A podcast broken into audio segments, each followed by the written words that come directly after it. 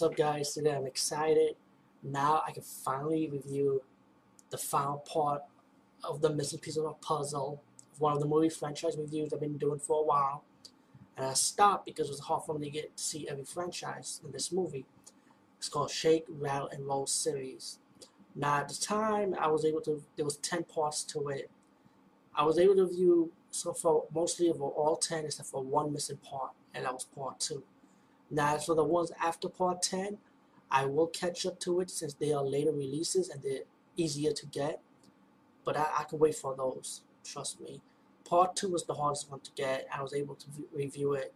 How I was able to view it, don't ask me, so leave me alone on that part.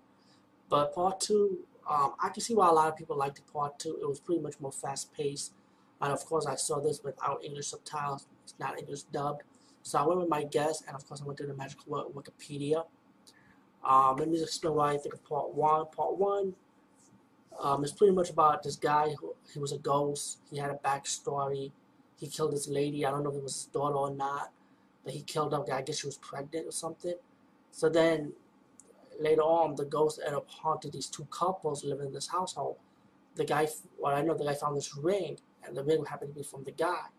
So the guy was able to possess the husband, and he went on. And the guy that was, he possessed the husband, decided to try to kill his wife, tried to react the ghost crime, what he did in the past. This episode was really awesome. It was a little bloody and gory, a little bit, you know, but enjoyable episode. Nothing shady about horror movies are nothing new to engineer, and when it comes to anthology horror or horror movies. But it kind of brings back the old school for horror, and that's the reason why I like the Shake and Rattle & Roll franchise.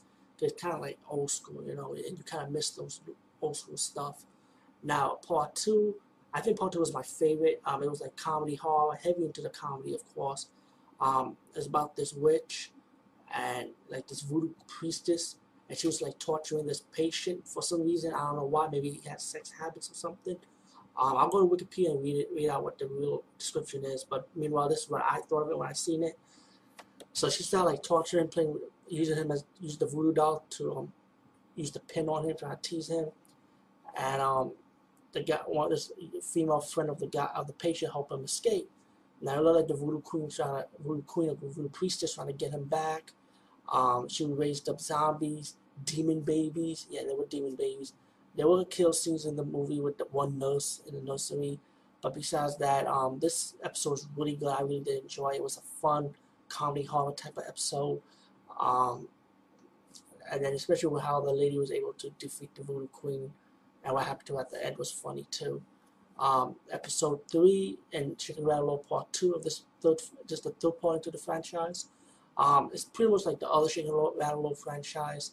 You have to have your Aswang story about a tribe of vampires, and they need a virgin to kill. So one of the episodes actually had had to kill the virgin baby, or a baby of course, as a sacrifice. And one of the Shake and Rattle series, I forgot which one, but this one is actually the friend of the female betrayed her because she was part of the Aswang tribe, and using her best friend as a sacrifice. You know, trying to get her as a sacrifice because she was a virgin for that Aswang tribe. She was able to fight them off with the help of 2 male friends. Pretty much was this lady trying to battle this Aswang. Simple as that. The story for the third part was really good. I actually did enjoy it also. And pretty much Shake and Rattle 2 overall, I give it like a 10, I would say, because I really enjoy it. You know. But I enjoy all Shake and Rattle series. That's just me speaking how I am. And as for the other ones after part 10, I will catch up with 11, 12, and I think 13 is going to be out, I think. I'm not sure.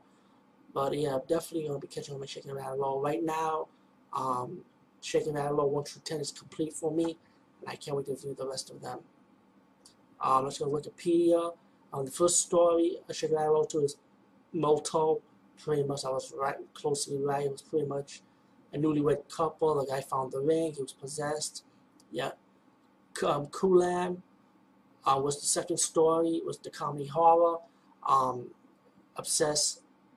Bulgaru was the patient. And yeah, it was pretty much a witch that was obsessed with the patient. That's why. And she was jealous because she caught the patient making out with the nurse, by the way. So yeah, she performed these voodoo acts on him.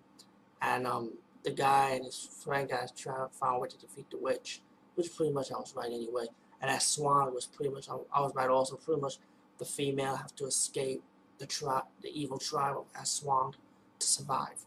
So yeah, Shake, Rattle, Roll 2, that was done in 1990.